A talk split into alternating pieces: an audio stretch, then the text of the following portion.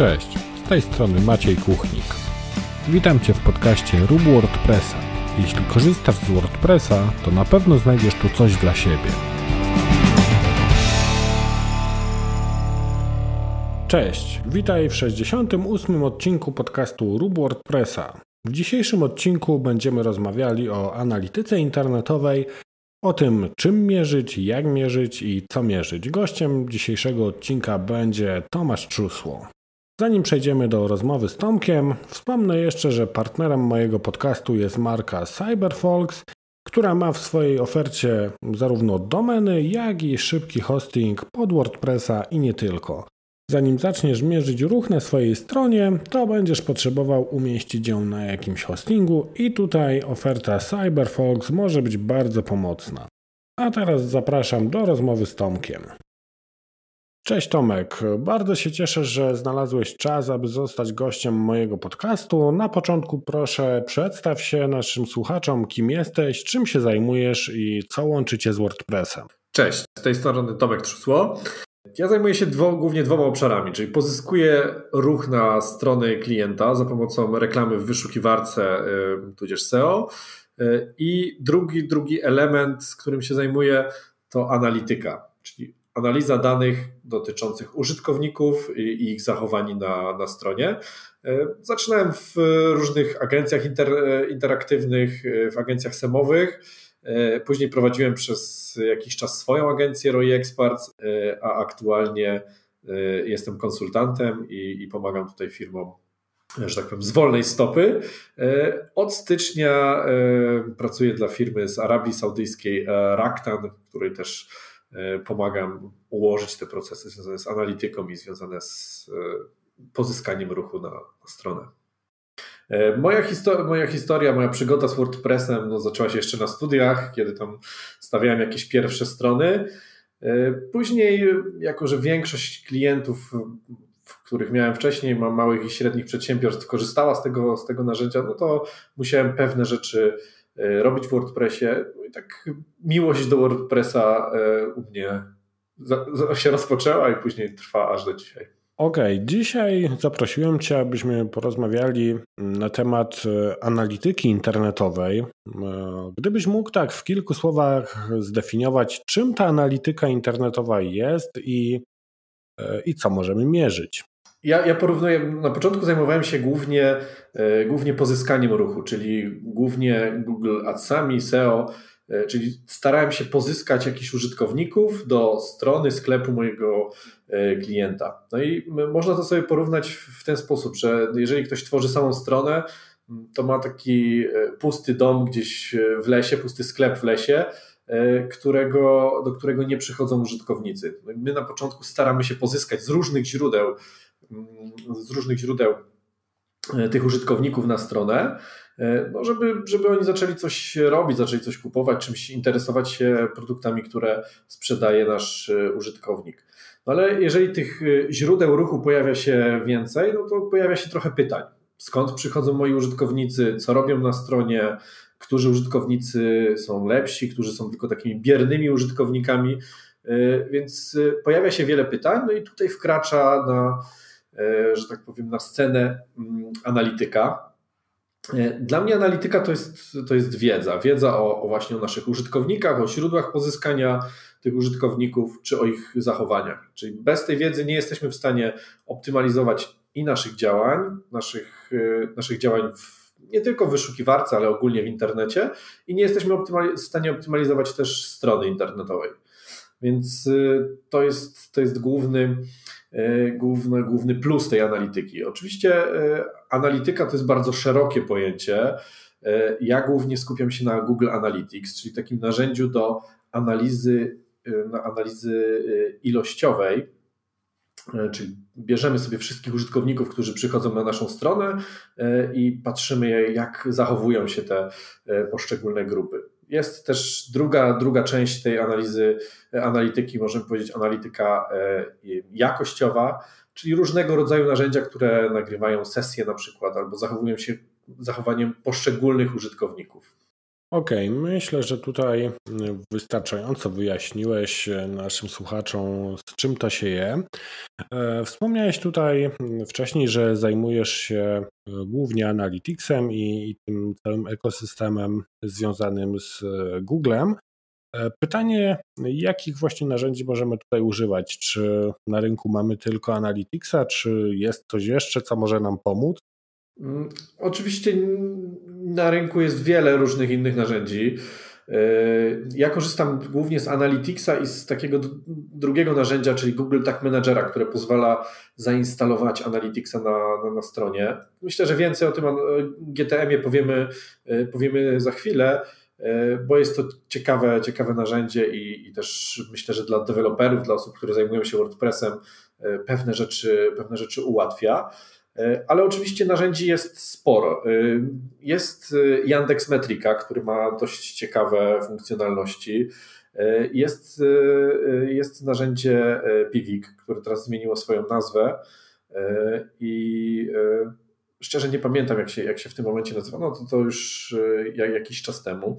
Do, do analityki ilościowej, jakościowej możemy korzystać właśnie z rzeczonego Hotjara, który nagrywa sesje, i pozwala analizować użytkownika po użytkowniku, sprawdzać jak zachowywał się na naszej stronie, gdzie miał wątpliwości, gdzie może więcej trochę czasu spędzał. Mm, ja polecam też e, takie narzędzie CUX. To jest narzędzie,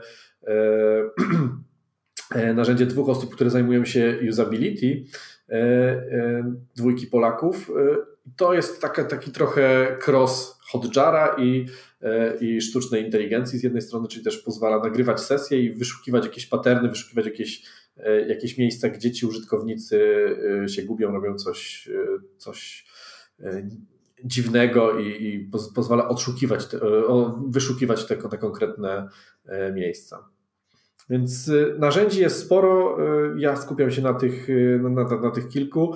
Oczywiście Google Analytics to jest taki kombajn, który jest naj, najczęściej używany Różne statystyki mówią o 80-90% e, e, penetracji rynku, więc e, no, przyjęło się, że analityka w Polsce szczególnie równa się Google Analytics. Okej, okay, a jak to wygląda pod kątem kosztów takich narzędzi? Czy te narzędzia są dostępne za darmo, czy one są płatne, a może mają właśnie jakieś takie pakiety zarówno darmowe, jak i płatne? Jak to wygląda od takiej strony właśnie finansowej? Jasne.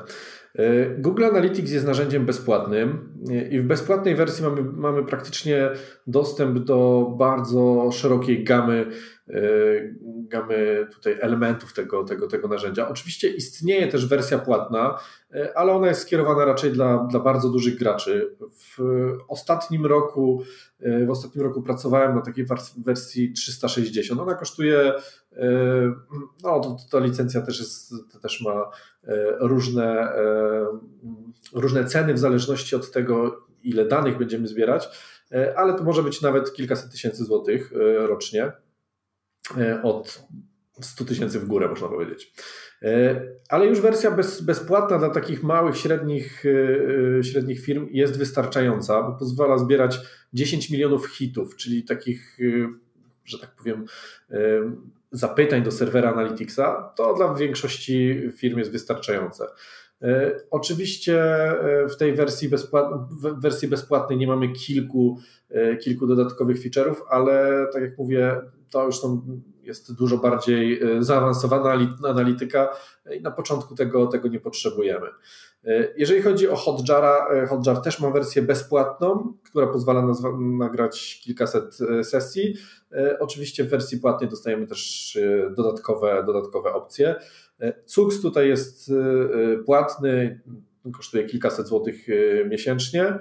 Mm. Yandex Metrika też, też ma wersję bezpłatną, z której możemy skorzystać. Czyli na starcie możemy zacząć sobie działać z właśnie analizą ruchu na naszej stronie zupełnie bezkosztowo. Co więcej, Maciek, powiem Ci, że większość firm, z którymi pracuję, to naprawdę są też duże firmy, y, działa, działa i korzysta z tej, z tej właśnie wersji bezpłatnej Analyticsa, więc y, tutaj jak najbardziej y, funkcjonalności, które, które oferuje Analytics kontra Analytics 360 są podobne, oczywiście może, może być, mogą być pewne ograniczenia, na przykład w niestandardowych wymiarach. W wersji bezpłatnej mamy tych niestandardowych wymiarów 20, w wersji płatnej możemy skorzystać z 200 na przykład, ale większość firm nie wykorzystuje nawet 10, więc Myślę, że na początek nie ma, nie ma się co tutaj e, przejmować i zacząć, można zacząć korzystać z wersji bezpłatnej. OK, zbieramy sobie te dane, mierzymy to e, w jakiś tam sposób, porównujemy te liczby, e, ale też spotkałem się z takim przypadkiem, że były spore różnice między różnymi narzędziami, bo czasem na przykład na hostingu mamy też jakieś statystyki dotyczące odsłon naszej strony, czy tam ruchu na naszej stronie, E, no i bardzo często jest tak, że przykładowo w Analyticsie mamy załóżmy 1000 odsłon strony w danym dniu, mm, a w jakimś tam narzędziu hostingowym mamy tych odsłon na przykład 1200. I z czego mogą wynikać e, właśnie takie różnice? No i przede wszystkim też na ile te dane zbierane przez te narzędzia są wiarygodne i czy jest coś, co może zaburzać ewentualnie pozyskiwanie tych danych. Mhm, jasne, to myślę, że to bardzo dobre pytanie, bo to bardzo często się pojawia wśród, wśród klientów, szczególnie w, gdzieś w panelu WordPressa na przykład mam 20 zamówień, a Analytics pokazuje 15. E, Analytics, jak każde narzędzie, ma trochę swoich ograniczeń. I, I tutaj jednym z ograniczeń jest na przykład technologia, w której został napisany, czyli JavaScript. E, JavaScript nie zawsze e, się odpala, czasem też jest zawodny. Czasem użytkownicy blokują blokują czy, czy to użycie ciasteczek, czy właśnie blokują nawet całe e, wykorzystanie JavaScriptu e, na, w swojej przeglądarce, więc już takich elementów e, Google Analytics nam nie zliczy, taki, takich użytkowników. Są też oczywiście różnego rodzaju blokery, adbloki, które też mogą, mogą blokować, blokować tutaj ciasteczka, czy konkretne skrypty, które uruchamiają się na stronie. No to z takich użytkowników też tutaj no, no nie zarejestrujemy ich w, w Google Analytics. Ale tutaj moim zdaniem jakby też jest taki podstawowy błąd, że staramy się bardzo przy, przywiązywać do tych danych, danych bezwzględnych, a w Analyticsie bardziej chodzi o, o trendy, o analizę trendów tego, co dzieje się na naszej stronie. Czyli tak na dobrą sprawę w mojej opinii nie jest bardzo ważne, czy mamy 1200 użytkowników, czy 1250, E, ważne jest, jak porównamy sobie to z e, poprzednim okresem, jak porównamy sobie to z poprzednim miesiącem, rokiem, e, czy idziemy w dobrą stronę. Tak samo wiadomo, że chcielibyśmy trakować każde, każde, każdą, każde wysłanie formularza, czy, czy każdą transakcję w sklepie, ale tutaj musimy pamiętać, że Analytics właśnie to jest takie narzędzie do analizy trendów. I często sami przyjmujemy sobie jakiś, jakiś taki e, błąd, mm, czyli powiedzmy, ja uważam, że jeżeli jest 5 do 10% e, różnicy między Analyticsem a na przykład rzeczywistym, mm, że rzeczywistą wartością, na przykład formularzy czy transakcji, to jest wynik akceptowalny. Ważne, żeby ten wynik w miarę w czasie był, ta rozbieżność była, była podobna.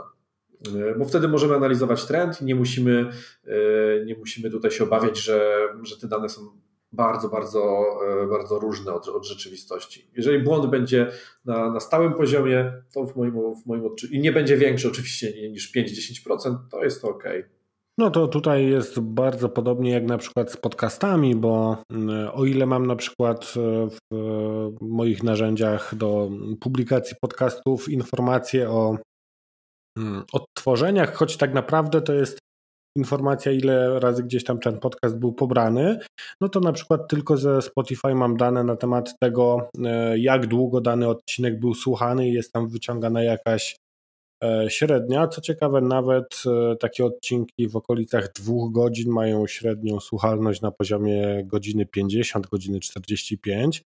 E, no ale też e, właśnie cała reszta poza, e, poza tym ekosystemem Spotify, no tam mam tylko takie liczbowe statystyki i, i, mam też świadomość tego i też patrzę właśnie bardziej na ten trend niż, niż na jakieś tam konkretne, mm, konkretne liczby. Także fajnie, że też zwróciłeś uwagę na to, że że nie powinniśmy się tak bardzo sugerować tymi bezwzględnymi wartościami, co właśnie gdzieś tam trendem i, e, i porównaniem tych okresów. Ja Maciek jeszcze, jeszcze, jeszcze jedną rzecz dodam. E, mianowicie w Analyticsie często możemy się spotkać z próbkowaniem raportów. Czyli dane są zbierane w ten sposób, że dane idą na serwer Analyticsa, one tam prze, prze, są, są obrabiane i przesyłane do, do, do naszych tutaj raportów.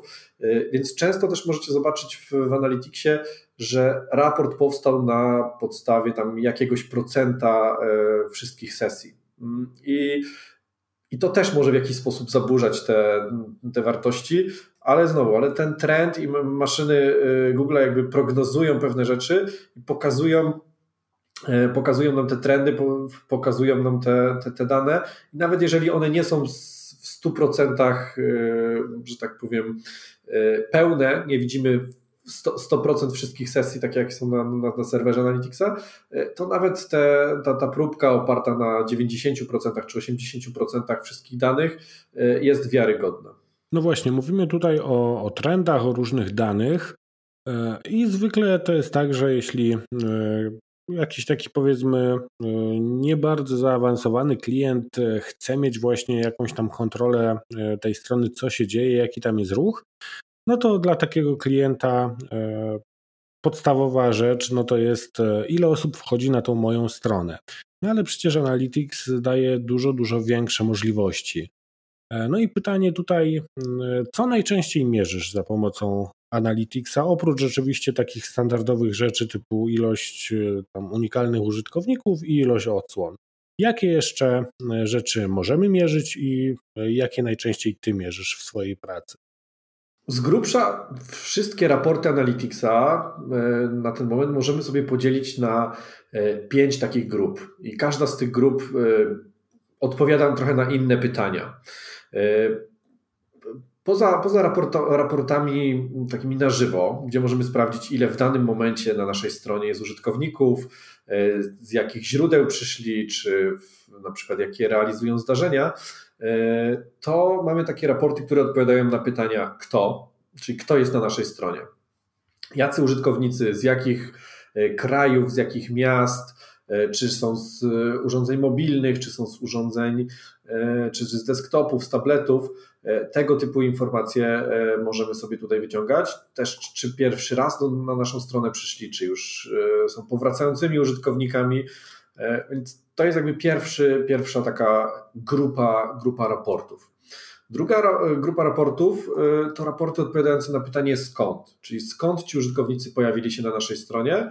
Y, I tutaj oczywiście oprócz raportów opisujących opisujących wejścia z wyszukiwarki Google'a, czyli raportów dotyczących Google Ads i raport, raportów z takiego dodatkowego narzędzia Search Console, które pokazują nam wyniki bezpłatne, możemy powiedzieć, E, mamy też e, inne źródła ruchu, czyli użytkowników, którzy przyszli na przykład z, z social mediów, z Facebooka, z Instagrama, użytkowników, którzy przysz, przyszli z linków na innych stronach, czyli tak zwane referale, a jeżeli dodatkowo dodamy sobie do, do niektórych adresów URL e, takie parametry UTM, takie jak właśnie source, medium czy campaign, możemy mierzyć na przykład skuteczność naszego, naszego newslettera. E, czyli moglibyśmy na przykład każdy link, który gdzieś umieszczamy na stronie, czy, czy jest e, reklamowany w jakiś sposób, otagować takimi parametrami i dzięki temu byśmy wiedzieli, że użytkownik, e, czy powiedzmy z newslettera styczniowego przyszło na naszą stronę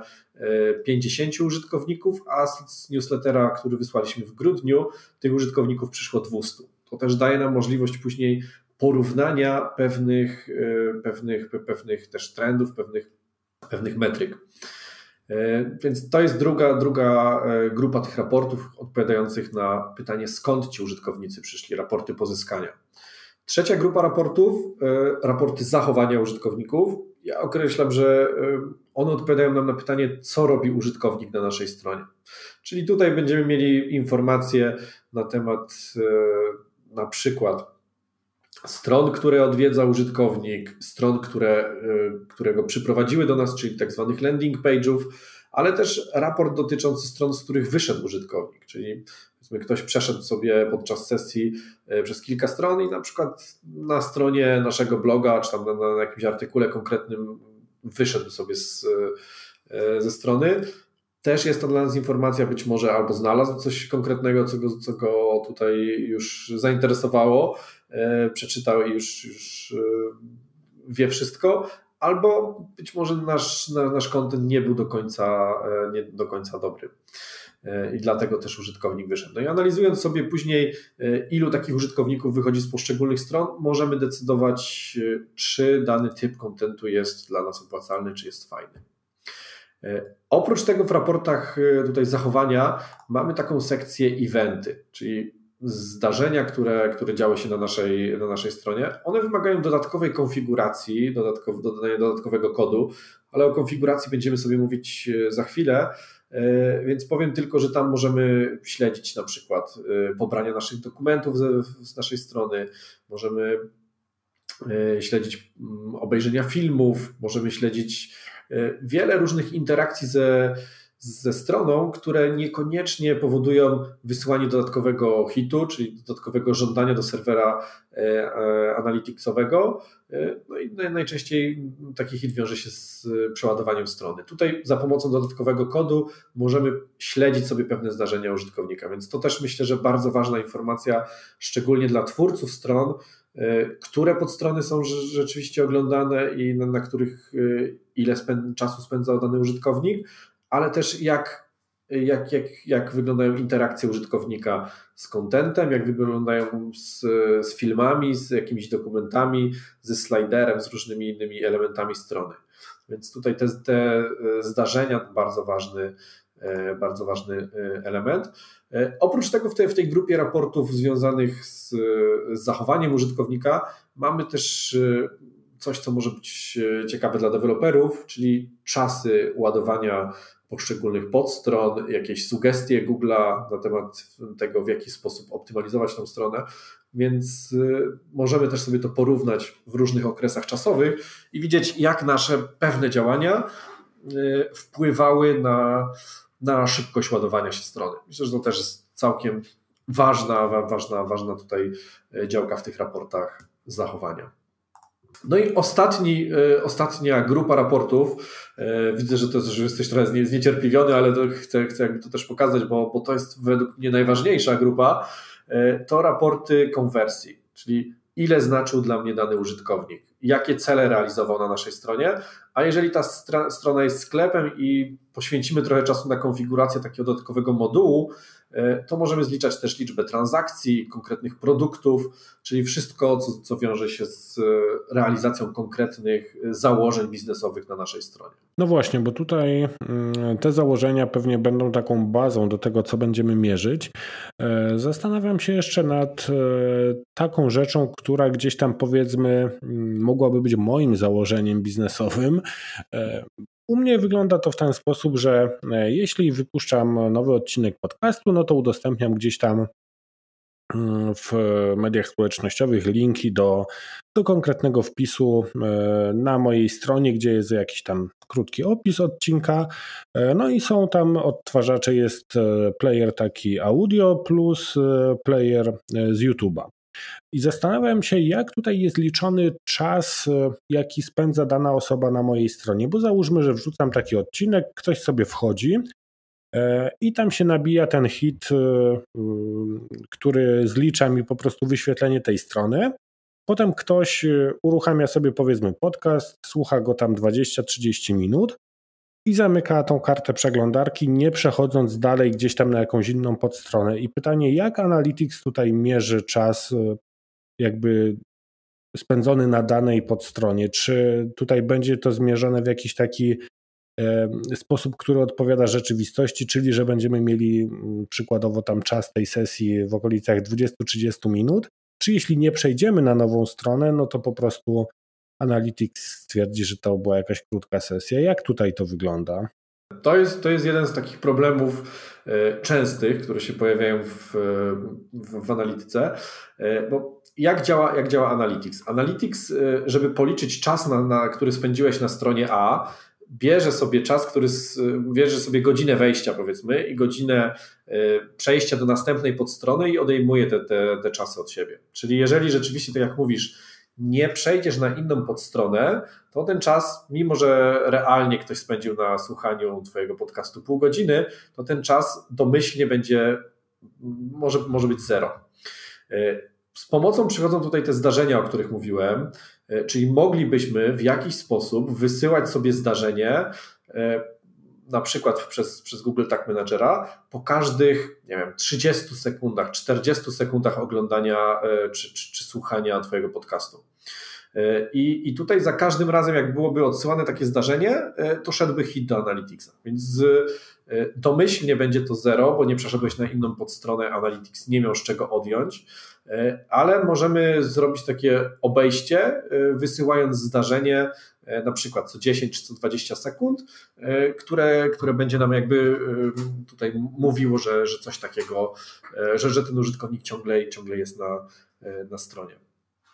Dodatkowo dwie rzeczy jeszcze, które tutaj powiedziałeś. Jeżeli na przykład umieszczasz na swojej stronie link do różnych innych odtwarzaczy, na przykład powiedziałeś tam o Spotify'u, to powinieneś w takim układzie też te linki w jakiś sposób otagować. E, czyli dodać te parametry UTM, o których mówiłem, e, żebyś później wiedział, że z Twojej strony użytkownik wyszedł gdzieś na, e, na, na świat, wyszedł na, na, na stronę odtwarzacza mm, i skorzystał z, skorzystał z tego linku. Więc znowu musielibyśmy tutaj dodać sobie, dodać, to, dodać sobie zdarzenie, lub takie zdarzenie mierzące wyjścia z naszej strony, e, lub wykorzystać parametr UTM do tego, żeby, e, żeby, żeby, żeby zliczać tych, tych użytkowników, którzy, którzy gdzieś przeszli, przeszli dalej.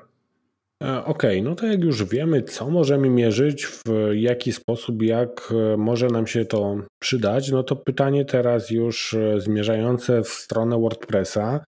E, jak połączyć WordPressa z Analyticsem i generalnie co tam jest wymagane? Czy nasza strona musi być w jakikolwiek sposób e, specjalnie przygotowana, czy po prostu możemy sobie podłączyć tego Analyticsa i to po prostu będzie działało, będzie automatycznie zbierało nam ten ruch i e, będą nam się tworzyły takie raporty w Analyticsie. Jak to wygląda od takiej praktycznej strony?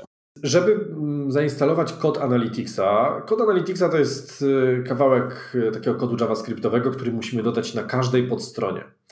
W WordPressie możemy to oczywiście zrobić edytując dany szablon, y, ale możemy też to zrobić za pomocą jakiejś wtyczki. I wtyczek takich, które instalują sam kod Analyticsa i nawet śledzą jakieś dodatkowe rzeczy, czyli śledzą na przykład nie wiem, wysłanie formularzy z Kontakt Form 7 albo śledzą yy, scrollowanie jest tych wtyczek bardzo, bardzo dużo.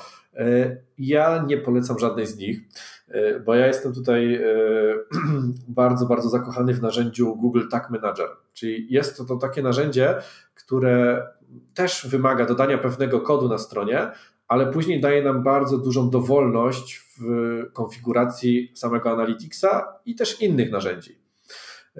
Możemy sobie porównać ten, ten Google Tag Manager do takiego wielkiego worka, gdzie wrzucamy sobie, to jest nasz kod, i wrzucamy sobie różne rzeczy, które chcemy mierzyć. I z poziomu, z poziomu później takiego interfejsu webowego będziemy mogli będziemy mogli sobie decydować, że na tej podstronie chcę zmierzyć sobie e, jakieś zdarzenie, a po kliknięciu w ten przycisk chcę, żeby odesłało się inne zdarzenie. I Google Tag Manager daje nam dużą taką, taką e, dowolność, dużą, dużą możliwość decydowania, co i w którym momencie chcemy, chcemy mierzyć. Więc y, można to zrobić za pomocą wtyczki, y, ale ja polecam Google Tag Managera, do którego też jest wtyczka oczywiście. Ok, czyli tutaj sobie y, podłączamy tego Tag Managera i resztę już robimy z poziomu właśnie tego GTM-a, tak? A czy, czy potrzebujemy jakichś powiedzmy specjalnych umiejętności, nie wiem, programistycznych, technicznych, żeby właśnie skonfigurować sobie takie niestandardowe rzeczy, które chcielibyśmy mierzyć. Załóżmy, nie wiem, mielibyśmy jakiś plik PDF podlinkowany z, z cennikiem, z ofertą, no i, i załóżmy, że chciałbym wiedzieć, ile razy ten mój plik z cennikiem jest pobierany. Czy potrzebuję tutaj, nie wiem, dopisać jakiś kawałek JavaScriptu, czy mogę sobie to po prostu wyklikać gdzieś tam w tym GTM-ie? No właśnie, to jest cała magia GTM-a, że możemy zrobić bardzo zaawansowane wdrożenie, nie korzystając, y, nie, nie, nie, nie znając JavaScriptu czy innych języków programowania. Więc y, Google Tag Manager tak zasadniczo opiera się na trzech elementach. Na tagach, czyli informacji, co chcemy mierzyć, czyli na przykład chcę mierzyć, chcę y, tag Google Analytics, powiedzmy Universal, na, odpal na, na, na wszystkich stronach, bo chcę mierzyć odsłony, odsłony mojej, mojej tutaj strony internetowej. Do tagów podpięte są reguły, które odpowiadają na pytanie kiedy. Kiedy dana, dany tag ma zostać uruchomiony. Czyli na przykład na wszystkich podstronach, albo tylko na, po kliknięciu w jakąś, jakiś przycisk, czy tylko po wysłaniu formularza, za to odpowiada reguła. No i są też zmienne, gdzie przechowujemy różnego rodzaju wartości, e, które chcemy też przekazać do, do Analyticsa. E, I co tutaj, e, co, co, co tutaj jest bardzo ważne i bardzo takie fajne, że Google Tag Manager ma bardzo dużo takich zdarzeń automatycznych, czyli na przykład zlicza wszystkie kliknięcia w linki, albo zlicza wszystkie wysłane formularze, jakieś scrollowania strony. I my później za pomocą, za pomocą zmiennych, które są wbudowane w, w Tag Managera, możemy sobie zdecydować, kiedy, y, kiedy mamy sobie uruchomić jakąś regułę właśnie opartą na takim zdarzeniu automatycznym. Więc y, odpada nam często, bo nie, nie powiem, że zawsze, bo zaraz tutaj powiem e, coś, co temu zaprzeczy, ale e, często nie będziemy musieli korzystać z pomocy programistów, czy nie będziemy musieli korzystać z pomocy, z pomocy osób znających, znających jakieś języki programowania. Więc e, jest to, jest to możliwe do wyklikania na, na stronie za pomocą, tak na dobrą sprawę, takiego zwykłego interfejsu webowego bez, bez znajomości programowania. No to to jest świetna informacja, bo myślę, że tutaj e, WordPress też się charakteryzuje e, takim dosyć niskim progiem wejścia i często właśnie osoby, które nie potrafią programować, czy dopiero się gdzieś tam uczą, wchodzą w ten świat, budują sobie już e, strony na WordPressie no i dzięki e, narzędziu, o, które, o którym mówiłeś, będą mogli też sobie rozszerzyć tą analitykę. Wspomniałeś też. I co, co, co więcej, Maciek, jeszcze jakbym mógł dodać, yy, powiem Ci, że oprócz tego jest wtyczka yy, GTM for, for WordPress. I ona dodatkowo pozwala wprowadzić jeszcze, jeszcze bardziej skomplikowaną konfigurację, też bez znajomości programowania bo możemy, możemy ją zainstalować i po dodaniu nasz, kodu naszego GTM-a będziemy, będziemy mogli e, w integracjach czy, czy w ustawieniach tej wtyczki zdecydować, że pewne dane mają być wypychane do data layer. Czyli data layer jest to e, takie rozszerzenie możliwości GTM-a, bardzo, bardzo ważne. E, pozwala przechowywać pewne dane w, w tablicy naszej, w, kodzie naszej strony. Czyli możemy sobie zadeklarować taką tablicę e, data layer i w niej przechowywać informacje, na przykład kto jest autorem danego postu, albo czy użytkownik jest zalogowany, czy nie jest zalogowany. I tak na dobrą sprawę w zmiennych możemy sobie tam wstawić bardzo, bardzo dużo e, rzeczy. E, mm, na przykład jaki produkt użytkownik widział, albo jaki produkt dodał do koszyka, nie wiem, wartość tego produktu, ID i tak dalej, i tak dalej i dzięki temu później te wszystkie dane będziemy mogli przekazać do, do Analyticsa, no żeby, żeby później analizować sobie e, zachowania tych użytkowników. Więc GTM for WordPress, e, ona nazywa się też, ma taką drugą nazwę Duracell Tommy e, i bardzo dobra wtyczka, która, która ma integrację z wieloma innymi wtyczkami, takimi jak właśnie na przykład Kontakt Form 7 albo z, z wtyczkami do WooCommerce, więc bardzo, bardzo fajna fajna rzecz, jak najbardziej polecam. No tutaj muszę powiedzieć, że troszkę uprzedziłeś moje pytanie, bo właśnie chciałem Cię zapytać o takie rzeczy związane ze sklepami internetowymi. Załóżmy, że mam właśnie sobie jakiś tam sklepik na e-commerce. No i chciałbym w tej analityce e, mierzyć też sprzedaż, e, wartość tej sprzedaży. Rozumiem, że te wszystkie parametry możemy sobie przekazywać do, e, do Analyticsa, czyli na przykład, że wszedł użytkownik, kupił produkt X za kwotę tam powiedzmy 500 zł. E, no i pytanie, czy potem możemy sobie łączyć to wszystko w Analyticsie w jakieś takie bardzo rozbudowane raporty, żebyśmy mogli powiedzieć, że na przykład, tak jak już wspominałeś o UTM-ach i tagowaniu tych linków, że powiedzmy z newslettera wysłanego w styczniu przyszło 50 osób, te 50 osób kupiło ileś tam razy i to nam wygenerowało ileś tam przychodu. Czy coś takiego możemy robić i na ile to jest e, trudne, żeby, żeby właśnie przekazywać te dane dotyczące transakcji do, e, do naszego Analyticsa?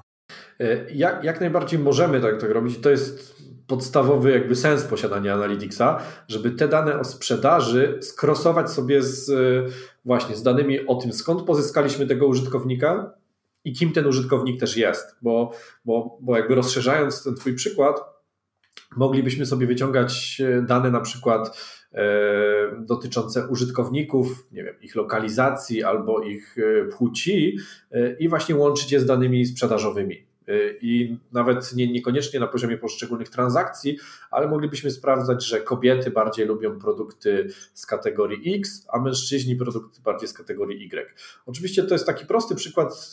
Tutaj raporty umożliwiają dużo lepszą segmentację, ale, ale jak najbardziej jest to możliwe. Oczywiście Analytics to jest taki, możemy powiedzieć, combine, i żeby nie obciążać go też na, e, za bardzo, to ten moduł e-commerce lub enhanced e-commerce, ja będę też taką nazwą się posługiwał, czyli taki rozszerzony moduł e-commerce, jest wydzielony y, osobno. I żeby go doinstalować, musimy wykonać kilka kroków. Po pierwsze, musimy zaznaczyć w, w panelu administracyjnym Analyticsa, że chcemy tego typu dane mierzyć. Wchodzimy w administrację i tam musimy zdecydować, że chcemy mierzyć dane e-commerce'owe. E, no i druga rzecz to jest, musimy przekazać do Analyticsa wszystkie te informacje za pomocą data layer właśnie, E, dotyczące produktów, poszczególnych zachowań użytkownika na stronach kategorii, czy na przykład zobaczył dany produkt, czy kliknął w niego. Jest e, około 10 takich eventów, które jakby mm, za to odpowiadają. I, i musimy te dane przekazać do, do Analyticsa. Oczywiście przekazanie tego za pomocą, że tak powiem, taką ręcznie jest dość skomplikowane, bo musimy przygotować data layer, E, który będzie zawierał bardzo dużo zmiennych, no i do tych zmiennych musimy przekazać wartość. Na przykład przy transakcji e, to, to będzie, będzie ID tej transakcji, będzie tablica z produktami, które są w tej transakcji, e, przychód z tej transakcji, bardzo dużo informacji, które musielibyśmy ręcznie wyciągać. A tutaj w tej wtyczce GTM for, for WordPress możemy to zrobić tak na dobrą sprawę, zaznaczając jeden checkbox, E, i jeden checkbox we wtyczce GTM i jeden checkbox w, w samym GTM-ie e, na poziomie tagu Analytics. I tak na dobrą sprawę te dane już nam będą spływały sobie do, do Analyticsa. Więc dużo łatwiej jest to zrobić za pomocą, za pomocą tej wtyczki, niż ręcznie pokazywać e, programiście, gdzie musi dodać, e, dodać jaką wartość. Okej, okay. i rozumiem, że robię sobie taki sklep, e, uruchamiam sobie właśnie takie śledzenie za pomocą tego rozszerzonego modułu. I teraz pytanie, czy jeśli ja sobie dzisiaj uruchomię taki sklep, będę sprzedawał tam powiedzmy 3 miesiące, ale po 3 miesiącach będę chciał sobie zrobić jakieś tam raporty, E, to czy te raporty będą mi też uwzględniały te dane e, wstecz, czy tak naprawdę od stworzenia jakiegoś tam raportu dopiero ten raport będzie mi się tworzył? Bo wydaje mi się, że powinno być tak, że mogę sobie sięgnąć do danych, które kiedykolwiek spłynęły do Analytics, ale czy tak jest w praktyce? Bo przyznam, że tutaj z Analyticsa korzystam na takim e, no, bardzo podstawowym poziomie, tak? Jasne. Yy, więc yy, i, ta, i tak, i nie, można powiedzieć. Yy, część, yy, jeżeli zbieramy sobie dane, to oczywiście one będą od danego momentu. Jeżeli zainstalujemy sobie tą wtyczkę, yy, wtyczkę yy, do GTM-a, uruchomimy sobie Enhanced E-Commerce i uruchomimy zbieranie danych w danym momencie, no oczywiście warto to też jeszcze przetestować sobie, czy, czy nam się to wszystko tutaj spina i czy jakieś dane się pojawiają no to raporty będziemy mieć od danego, od danego momentu. No oczywiście nie, nie, nie wyciągniemy ich z jakąś wsteczną datą e, i, i później będziemy mogli wyciągać, e, wyciągać e, te, te właśnie raporty od tego danego dnia. Inaczej jest, znaczy inaczej.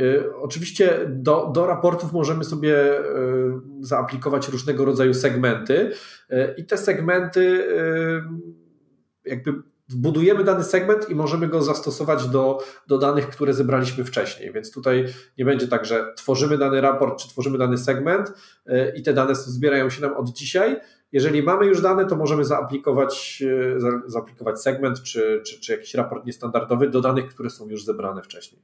E, okej, okay. tutaj jeszcze przychodzi mi na myśl takie pytanie związane z wykorzystaniem tych danych E, ale już pod, po stronie e, tworzenia na przykład kampanii w Google Ads, bo rozumiem, że na bazie tych danych z Analyticsa, czyli na przykład na, na bazie e, takiej informacji, że ktoś tam kupił produkt X, to możemy mu potem wyświetlić reklamę produktu Y. Tak, tak. Dobrze to rozumiem? Dobrze to interpretuję? Tak, to, to o czym powiedziałeś, to jest reklama remarketingowa i do, do, tej, do uruchomienia takiej reklamy remarketingowej potrzebujemy też kilku dodatkowych rzeczy. Pierwsze, no, oczywiście musimy mieć konto ads, musimy je połączyć z Analyticsem, żeby dane nam przepływały między jednym a drugim e, i potrzebujemy czegoś takiego, co nazywa się lista remarketingowa. Czyli w, w, największym skrócie, użytkownik wchodząc na Twoją stronę, jeżeli będziemy mieć od, w administracji, ustawimy sobie, że chcemy zbierać wszystkich użytkowników, na przykład, albo wszystkich, którzy coś kupili e, na, na takiej liście remarketingowej, zostanie zapisany E, zapisane, jego, jego ciasteczko zostanie zapisane na tej liście i będzie tam, e, tam na tej liście, w zależności od tego, jak sobie określimy długość takie, przechowywania takiego ciasteczka, może być od jednego dnia do 540 dni nawet. I tutaj ja często polecam jakby stworzenie sobie takich długich list, bo może się okazać, że za, nie wiem, za rok czy za, za półtora roku napiszesz książkę i będziesz chciał dotrzeć do wszystkich, którzy byli w, w tym czasie na Twojej stronie czy na Twoim jakimś blogu.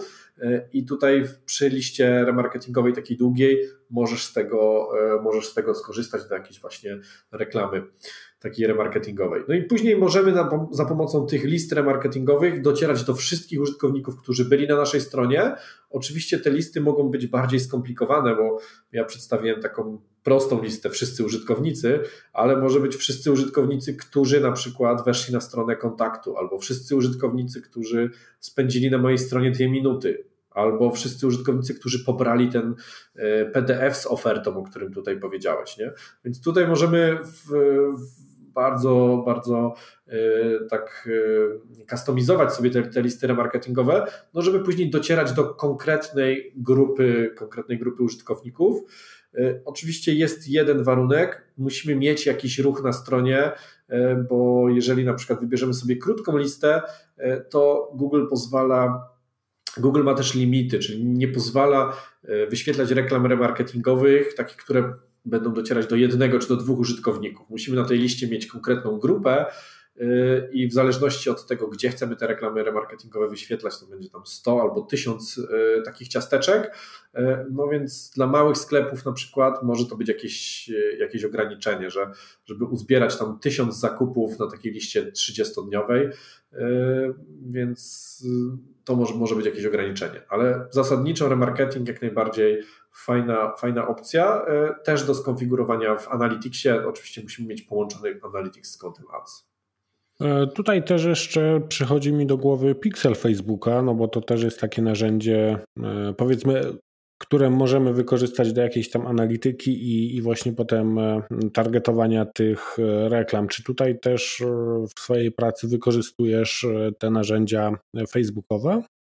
Właśnie dla, dlatego y, bardzo lubię Google Tag Managera, bo oprócz tych tagów związanych z Analyticsem, czyli z tymi zdarzeniami, o których mówiłem, y, czy z, y, z tagiem, który będzie się uruchamiał na każdej podstronie, żeby, żeby badać sesje, możemy też za pomocą Tag Managera skonfigurować różne inne narzędzia. No i właśnie przy, przykład Facebook Pixela czy jakiegoś tagu konwersji LinkedIna, powiedzmy, czy, czy, czy tam czegokolwiek, in, jakiegokolwiek innego narzędzia, e, to jest, możemy, możemy go zrobić za pomocą GTM-a. Czyli tak na dobrą sprawę musimy tylko pobrać sobie kod tego Facebook Pixela i zdecydować na których podstronach, czy po, na, na, na których, e, po których regułach, odpaleniach której reguły chcemy go uruchomić. Więc, więc tutaj możemy wszelkie takie inne narzędzia analityczne zainstalować też za pomocą, za pomocą GTM'a. Co więcej, na pewno kojarzysz, nie wiem, Callpage'a powiedzmy, jednak krakowska firma, jak najbardziej musimy ją polecać. Mm-hmm. E, więc to, to narzędzie też jesteś w stanie zainstalować za pomocą GTM'a bez wpinania dodatkowych wtyczek, dodatkowych kodów. Na pewno korzystałeś też z jakichś ankiet na stronie e, i, i tutaj też możesz je wpiąć za pomocą GTM'a bez dodawania dodatkowych kodów. E, no, tych narzędzi, które możemy zainstalować za pomocą tak Managera jest mnóstwo, a oczywiście jak sam, jak sam wiesz, jeżeli zainstalujemy 10 różnych dodatkowych wtyczek do różnych narzędzi, e, ta strona może nam troszeczkę zwolnić. GTM, GTM wczytuje te kody że tak powiem, najpierw wczytuje kod sterujący, a później sam decyduje, kiedy odpalić który kod, e, więc jest to z natury trochę, trochę bardziej, e, że tak powiem, oszczędza nam to trochę e, też, też serwer i szybciej, szybciej wczytuje pewne, pewne pliki. No tutaj myślę, że też jest bardzo duża zaleta pod kątem takim, że instalujemy raz tego GTM-a i potem na przykład agencja, która się zajmuje E, adsami, czy, czy właśnie jakąś taką działką bardziej analityczną, nie musi co chwilę prosić kogoś technicznego, jakiegoś programisty, czy kogoś o doinstalowanie jakichś kolejnych rzeczy, tylko możemy sobie to fajnie rozdzielić i, i taka agencja ma też kontrolę już nad tymi wszystkimi elementami, które są potrzebne. E, I też od strony powiedzmy osoby, która bardziej technicznie, dewelopersko siedzi w WordPressie, e, no nie dajemy możliwości popsucia nam tego WordPressa przez kogoś właśnie e, z takiej agencji, co gdzieś tam się czasem zdarza, jeśli właśnie za dużo osób ma E, dostęp na jakimś tam e, wysokim poziomie uprawnień. Oczywiście zgadzam się tutaj, e, ale też, też trzeba brać pod uwagę, że Google Tag Manager może odpalać kody JavaScript, może odpalać kody różnego rodzaju HTML. Zresztą często też jest do tego wykorzystywany, jeżeli na przykład deweloperzy mają bardzo dużą kolejkę i nie mogą dodać, nie wiem, jakiegoś pop-upu na stronie, czy jakiejś, jakiegoś dodatkowego diva z, z jakimś kod, z, może z jakimś tekstem gdzieś na każdej podstronie, możemy to zrobić też za pomocą GTM-a. Więc też trzeba zwracać uwagę na to, że czasem e, GTM w, w, rękach osoby, która e, może chce coś wprowadzić, ale nie do końca jakby zna to narzędzie, też może powodować czasem nawet, że, że strona gdzieś tam e, będzie się źle wyświetlać, czy będzie, będzie prowadzić do jakiegoś błędu, ale no na pewno to prawdopodobieństwo jest mniejsze niż jeżeli mieliby dostęp do panelu i tutaj zmieniali pewne rzeczy e, w panelu, w panelu administracyjnym. Okej, okay, no czyli wygląda na to, że jeśli ktoś bardzo będzie chciał napsuć, to e, i tak będzie miał taką możliwość. Tutaj e, zmierzając gdzieś tam już do końca naszej rozmowy, no nie mógłbym Cię nie zapytać o nową wersję Analyticsa, która jakoś tam w ostatnim czasie się pojawiła na rynku. E, no i tu przede wszystkim e, dwa takie pytanie. pytania. Czym e, ta nowa wersja różni się od wersji, której używaliśmy do tej pory? I czy można w jakiś powiedzmy prosty sposób przejść na tą wyższą wersję, zachowując oczywiście wszystkie te dane, które tam zbieraliśmy przez miesiące czy lata w poprzedniej wersji Analyticsa? Jak to wygląda w praktyce? Oczywiście, czyli ta wersja, o której opowiadałem, to jest Google Analytics Universal. I ona od kilku lat jest taką wersją dominującą y, i taką wersją, która była rozwijana. Y, w październiku y, ubiegłego roku, mniej więcej, wrześniu, październik, pojawiła się informacja, że właśnie Google wprowadza wersję czwartą Analyticsa, czyli GA4. To jest jakby mm, ta, ta, ta wersja czwarta to jest wyszła z bety albo wyszła z takiej innej usługi, która się nazywała App plus Web. E, no i przede wszystkim trzeba się zastanowić, jakby dlaczego, dlaczego coś, co działa, co, co obejmuje tam ponad 80% rynku pewnie, e, jest zastępowane przez coś innego. E, I tutaj powodów jest kilka, ale przede wszystkim no, jest problem, problem technologiczny. Jak internet powiedzmy kilka lat temu był mocno oparty na, na stronach internetowych, to teraz jednak e, w dużej mierze powoli jest zastępowany, czy to przez jakieś wzbogacone aplikacje, które się uruchamiają w przeglądarce, e, czy przez aplikacje zwykłe gdzieś na telefonach, czy, czy aplikacje webowe. I do mierzenia tego, tego typu aplikacji, Analytics nadaje się już troszeczkę gorzej. Dlatego Google ma coś takiego, co nazywa się Firebase. Wszyscy, którzy mają jakąś aplikację mobilną, pewnie o tym słyszeli. Y, I to jest takie narzędzie do śledzenia, śledzenia aplikacji. Problem jest w tym, że znowu mamy dwa silosy, mamy użytkowników naszej strony i użytkowników aplikacji. Y, I no te dane są zbierane w innych, w innych modelach, więc i, i dlatego, dlatego tutaj ciężko je ze sobą porównywać, ciężko jakoś ze sobą łączyć. E, I e, dlatego Google tutaj rozwija tą, tą, tą, e, tą usługę Google Analytics 4 i zmienia bardzo dużo. Tak na dobrą sprawę w podobieństw jest trochę, ale, ale głównym podobieństwem chyba jest nazwa Analytics. Tak long story short, to możemy powiedzieć, że zmienia się cały paradygmat. Już nie, nie jest główną jakby osią analityki, nie będzie tutaj już sesja, tylko będą to eventy, które wykonuje użytkownik. Bo jak weźmiemy sobie na przykład ten, to, to, to o czym powiedziałeś e, przy, przy jakichś właśnie, przy, przy przykładzie, e, przy przykładzie z jakimś odtwarzaczem, który miałeś na stronie, to jest bardzo dobry przykład. No, jak tutaj liczyć sesję? Czy użytkownik, który odpalił aplikację, na przykład internet jakąś na swoim telefonie do biegania, czy, czy on tutaj, jak mu policzyć czas tej, trwania tej sesji? W tym momencie będzie to wszystko oparte na eventach, czyli na jakichś takich wydarzeniach, które, które, które zdarzyły się E, podczas interakcji z daną, z daną aplikacją czy z daną stroną. E, więc na pewno paradygmat jest e, inny. Część metryk, takich właśnie jak sesja czy bounce rate, czas na stronie, będzie zrewidowane, będą, będą tutaj miały inną definicję, więc może to być trudne do analizy, ale no, będzie to na pewno narzędzie dokładniejsze. Analytics głównie opierał się na cookiesach, Teraz e, będziemy mieli dużo więcej takich sygnałów od Google'a, czy to będzie e, ID danego urządzenia, danej przeglądarki, czy to właśnie sygnały od użytkowników, którzy są gdzieś zalogowani w, w w, w Google czy w, czy w przeglądarce, e, będzie to, to, to dokładniejsze i łatwiej, znaczy łatwiej, bardziej, bardziej pozwoli rozwiązać problem cross-device, czyli tak, że użytkownicy korzystają z danych stron czy aplikacji na różnych urządzeniach. No i oczywiście multi-channel, bo ta ścieżka użytkownika też dawniej była prosta, e, e, a teraz składa się z wielu, z wielu różnych takich punktów styku z marką, które w Analyticsie możemy analizować, ale jest to utrudnione.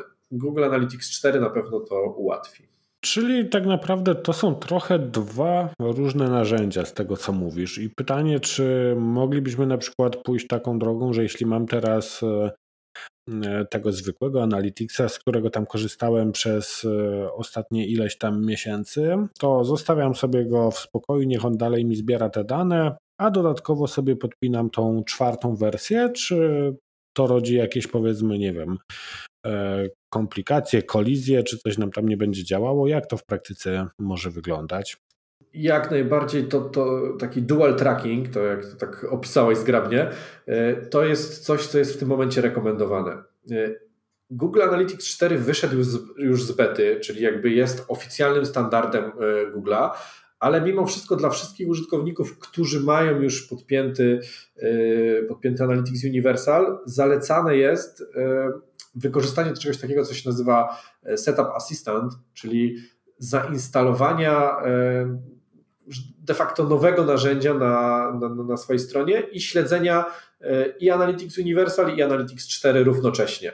Czyli możemy zmigrować sobie Analytics do, do nowego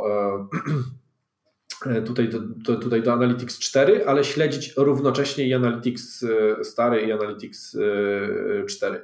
Oczywiście przy, przy migracji pomoże nam GTM, e, bo nowy, nowy kod w łatwy sposób dodamy przez GTM-a e, i jak najbardziej to polecam, żeby, żeby sobie już e, te dane zbierać, nawet jeżeli to będą takie dane podstawowe i, i tylko będzie, będzie zawierał ta konfiguracja podstawowe eventy, bo, bo to pomoże nam w przyszłości później łatwo przeskoczyć z jednego narzędzia, zjeżdżać z jednego narzędzia na drugie. A tutaj Analytics Universal jeszcze też idzie nam, e, idzie nam na rękę i pozwala e, pewne eventy, które wcześniej musieliśmy konfigurować ręcznie, tak jak nie wiem, pobranie pliku na przykład, czy wyjście ze strony, scrollowanie, to do tego wszystkiego musieliśmy w konfiguracji zrobić w Analyticsie. To tutaj w Analytics 4 nazywa się to Enhanced Measurement i, i dzięki temu będziemy mogli e, te rzeczy automatycznie zliczać. Nie? Więc e, jak najbardziej taki sposób, o którym tutaj wspomniałeś, jest, jest ok, jest zalecany przez Google'a. No i pewnie do końca roku jak najbardziej e, ja też go będę zalecał. No później być może będą nas czekać jakieś zmiany, ale, ale, ale do, do końca tego roku myślę, że taki dual tracking to będzie coś, co będzie obowiązywało. Tutaj jeszcze nasuwa mi się takie pytanie o e, skalę, no bo jak wiemy, te dane w jakiejś takiej dużej skali mogą nam pokazywać różne trendy, różne zależności. E, no ale pytanie, co w sytuacji, gdy mamy bardzo mały ruch na stronie i czasem nawet nie jest to problemem, że, że jest tam bardzo mały ruch, bo załóżmy, że jakaś tam konwersja na tego typu stronie będzie wynosiła nie wiem, 20-30%, e, co w przypadku na przykład dużego sklepu internetowego jest jakimś zupełnie e, wynikiem z kosmosu. I pytanie tutaj właśnie, Jaki powiedzmy taki minimalny próg ruchu ty byś e, rekomendował, żeby te dane były powiedzmy już e, w jakiś sposób miarodajne? No bo wiadomo, że jeśli będziemy mieli na stronie 10 osób, no to te dane i te wnioski przede wszystkim wyciągnięte na podstawie takich danych, no mogą się gdzieś tam rozmijać z prawdą. I pytanie, czy ile osób jakby musi przejść przez stronę, żeby można było przyjmować takie dane za takie dane, które, na, na podstawie których możemy wyciągać jakieś wnioski, e, na których powiedzmy oprzemy, nie wiem, dalszy marketing czy jakieś tam dalsze działania. No oczywiście na, na tak postawione pytanie to, to trzeba powiedzieć, to zależy. E, zależy od, od, od, od biznesu, od strony, od, od wielu czynników, e, ale mm, nawet jeżeli strona ma mały ruch, y, to możemy analizować jakby ten ruch w, w, szerszych okresach czasowych. Czyli nie będziemy podejmować decyzji na, na danych z tygodnia, tylko podejmiemy decyzje jakieś na podstawie danych z dwóch miesięcy na przykład. Więc y, jak najbardziej warto zainstalować, nawet na małych stronach, warto zainstalować sobie tą, tą, tą, y, tą, tą wtyczkę i zainstalować sobie Google Analytics, y, choćby po to, żeby, żeby móc porównać miesiąc do miesiąca, czy rok do roku, jak, jak nasz biznes się, się tutaj zmienia. No a nie podam Ci konkretnej liczby, ile musi być sesji, żeby, żeby tutaj podjąć jakąś decyzję. Na pewno jakieś dane są lepsze, w sensie nawet jeżeli ich jest mało, niż brak danych, i no, no też, też będziemy mogli jakby, tak jak mówię, porównywać to w szerszych okresach czasowych. Wtedy tych danych zbierzemy więcej, no i już jakieś dane będziemy mogli wyciągnąć. Jakieś wnioski, przepraszam, będziemy mogli wyciągnąć. No, czyli taka klasyka, jak zresztą w przypadku programistów, że to zależy, tak? Więc musimy, musimy się przyglądać jakby E, z wielu perspektyw, e, przede wszystkim e, temu, co chcemy śledzić i, i na tej podstawie wyciągać te wnioski. I zastanawiam mnie jeszcze, czy jest coś takiego, co, co powiedzmy śledziłeś, jakieś, nie wiem, zdarzenie, coś, co było takie, można powiedzieć, bardzo dziwne, niespotykane i tak dalej. Czy masz w swojej historii jakiś taki przykład, który tak naprawdę no, nigdy by ci nie przyszedł do głowy, że można coś takiego śledzić, jakieś najbardziej powiedzmy e, odjechane zdarzenie, które zdarzyło ci się śledzić? Odjechane zdarzenie, które zdarzyło mi się śledzić. Szczerze powiedziawszy, e, klienci bardzo różne dane chcą przekazywać właśnie w data layerze, e, żeby później tworzyć na, na, na podstawie tego segmentację. Mamy, mamy coś takiego jak wymiary niestandardowe w Analyticsie, E, i w tych wymiarach niestandardowych możemy przekazać, nie wiem, numer buta osoby, możemy sobie, e, która, która jest na stronie, możemy sobie zaciągnąć jakieś dane z naszego CRM-a e, i, i, i zaciągnąć powiedzmy jakieś segmenty danych użytkowników oparte na, nie wiem, właśnie na zakupach, czy oparte na, na różnych rzeczach, ale nic takiego konkretnego, co użytkownik chciał mierzyć, mi tutaj nie przychodzi do głowy. E, bo, bo nawet jeżeli one są niestandardowe, no to raczej tam nie ma e, nie ma danych w stylu, czy, czy użytkownik ma psa, czy nie ma psa, e, to, to, to może byłoby tutaj jakieś śmieszne. Raczej to są wszystko dane biznesowe, więc, więc zakładam, że aż takich fajerwerków tutaj nie ma. Okej. Okay. I na koniec ostatnie pytanie, które mm, otrzymuje każdy z gości mojego podcastu. Czyli jakiś taki największy, może najdziwniejszy, najśmieszniejszy błąd, jaki popełniłeś e, w WordPressie, bo tak jak wspominasz, od e, dosyć długiego czasu gdzieś tam masz do czynienia z WordPressem, więc może miałeś jakiś taki błąd, którym chciałbyś się podzielić ze słuchaczami. No, oczywiście tych błędów tu było bardzo dużo i te błędy jak najbardziej się ciąg, ciągle powtarzają. E, ja tak jak też mówiłem, mimo że uczyłem się kiedyś programowania, to nie jestem programistą. E, i e, jakieś zmiany wszystkie w, w szablonach, czy gdzieś e, no, pisaniem swojego szablonu, to już w ogóle się, się jeszcze nigdy nie zajmowałem, ale no, przy, przychodzą mi dość ciężko i pamiętam, Moja praca magisterska była też oczywiście oparta na WordPressie, bo to był najłat, najłatwiejszy sposób stworzenia strony internetowej. Więc i pamiętam, jak, jak już praktycznie stworzyłem całą stronę, i wtedy coś się zepsuło. E, oczywiście nie miałem żadnych backupów, nie miałem, e, nie miałem niczego, nie wiedziałem, że można coś takiego robić w, w, w tamtych czasach. No i musiałem stronę postawić od, e, od początku. Wiele miałem też przygód z Elementorem, który gdzieś potrafił się skraszować albo potrafił no, godzinę, dwie godziny pracy wyrzucić do kosza.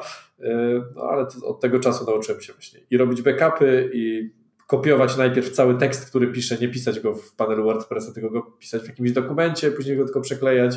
E, no, trochę takich, e, takich prostych, prostych rzeczy, no ale człowiek musi się nauczyć na, na błędach. No tak, te błędy e, na pewno gdzieś tam uczą nas bardzo dużo i też z tego powodu zadaję to pytanie, no bo ile wszyscy lubimy się chwalić jakimiś tam sukcesami, no to o tych błędach już powiedzmy mniej osób mówi, a ja staram się wyciągać właśnie e, z gości jakieś takie błędy, które zdarzyło im się popełnić. E, I tak już na koniec, gdzie można się Cię znaleźć, jeśli ktoś chciałby się z Tobą skontaktować? Pewnie w obecnym okresie bardziej w internecie niż w realnym świecie, ale może też bywasz na jakichś powiedzmy branżowych eventach czy tego typu spotkaniach. Jasne. E, jak najbardziej można mnie szukać w, w internecie. Jak wpiszecie sobie tomasztrzoslo.pl, to tutaj jest moja strona, którą sam sobie stworzyłem na WordPressie. E, więc e, to była też jedna z moich jakichś takich ostatnich przygód z WordPressem. E, tam możecie zobaczyć więcej o, odnośnie tego, czym się zajmuję. Jest oferta konsultacji, jakiś kontakt, więc, więc tam są wszystkie dane moje kontaktowe. E, jeżeli chodzi o social media, to, to tutaj nie, nie udzielam się zbytnio. Jestem, jestem dostępny najbardziej na LinkedInie. E, który też uważam za dobre źródło wiedzy, więc, e, więc tam ewentualnie też można mnie zagadać, dodać do, e, do, do znajomych i często też tam wrzucam jakieś, jakieś informacje dotyczące właśnie czy to jakichś szkoleń, czy, czy rzeczy związanych z, z Analyticsem, z GTM-em, czy z adsami. Więc to są, to są miejsca, gdzie gdzie, gdzie można mnie znaleźć. Z jakichś branżowych konferencji często byłem na SEMKRK konferencja, którą jak najbardziej polecam dla wszystkich osób, które są zainteresowane analityką y, i reklamą w wyszukiwarce. Y, zdarzyło mi się raz być na, e, na, na, WordCampie, to było kilka lat temu w Gdyni, bardzo ciekawe doświadczenie. E, być może też gdzieś się tutaj za, za jakiś czas pojawię. Okej, okay, Tomek, jeszcze raz bardzo Ci dziękuję za to, że znalazłeś czas i że e, za chyba trzecim podejściem udało nam się zarejestrować tą rozmowę po przekładaniu różnych terminów z różnych e, względów. E, ja się z Wami żegnam i słyszymy się w kolejnym tygodniu. Cześć. Cześć, cześć, dziękuję za uwagę.